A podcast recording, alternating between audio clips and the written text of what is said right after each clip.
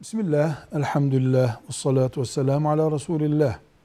Anne, baba, öğretmen, muallim, vakıf sorumlusu, eğitimci, kim olursa olsun, çocuğa verilecek eğitimde namazın en önemli yeri tuttuğunu biliyor olması lazım. Şu hakikati de bilmemiz lazım. Namaz öğretimi başka şey, namaz eğitimi ve aşısı başka şeydir. Herhangi bir namaz, teravih namazı gibi uzun bir namaz bile olsa bir saatte öğretilebilir. Ama uykuyu bölüp, oyunu bırakıp, çocuğu namaza kaldıracak aşk, yani namaz heyecanı bir saat, bir yıllık iş değildir. Bunun için dört yıl vakit harcamak gerekir. En az. Eğer toplum Medine toplumu gibi bir toplumsa, ashab-ı kiramın yaşadığı bir şehirse, Bilal'in ezan okuduğu bir şehirse, dört yıl çocuğa namaz eğitimi vermek gerekir. 7 yaşından 10 yaşına kadar diyor Peygamber sallallahu aleyhi ve sellem Efendimiz.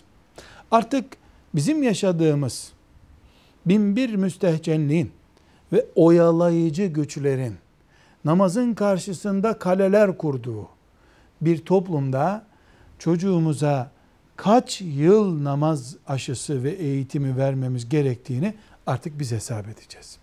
4 yıl, 10 yıl, 20 yıl, 40 yıl acımayacağız.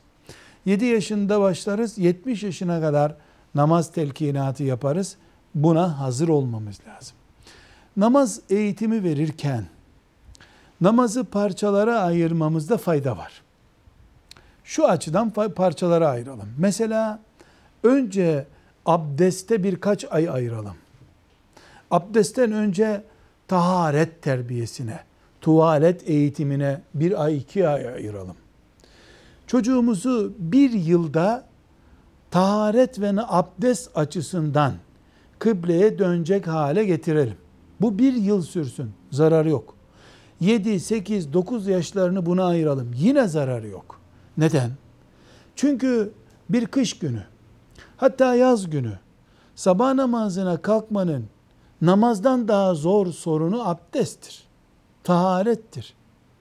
Çocuk abdesti ve tahareti açtığı zaman ya da bundan bir yük, ağırlık hissetmediği zaman bu çocuk için namaz önemli oranda kolaylaşmıştır. Namazı bölelim. Taharetini, abdestini farklı farklı yapalım. Çocuğumuza abdest ve taharet eğitimini yeteri kadar verdiğimizi gördüğümüz zaman abdestten mesela namaz kılmadan abdest alsın çocuk. Namaz kılmayacağı halde abdestler alsın. Namaz vakti gelmediği halde tuvalet terbiyesini çocuğumuzun verelim. Ondan sonra namaz şuurunu annesinin, babasının, ağabeyisinin, ablasının kıldığı namaz üzerinden gösterelim. Bu nasıl olsun? Mesela 7 yaşında, 8 yaşında çocuğumuza namaza kalk demeyelim. Ama ağabeyisinin, ablasının, annesinin, babasının namaz kılışındaki ciddiyeti gösterelim.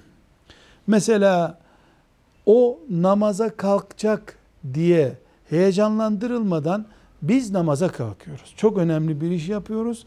Rabbimizin huzuruna dikiliyoruz yavrum. Sen burada bizi dikkat et, dikkatle izle diye uyaralım. Çünkü namaz kıl demek başka, namaz büyük, namaza dikkat et demek başka.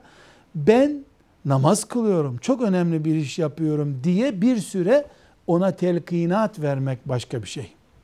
Namazı bölmemizde sakınca yok. Sonra mesela akşam namazıyla başlayalım.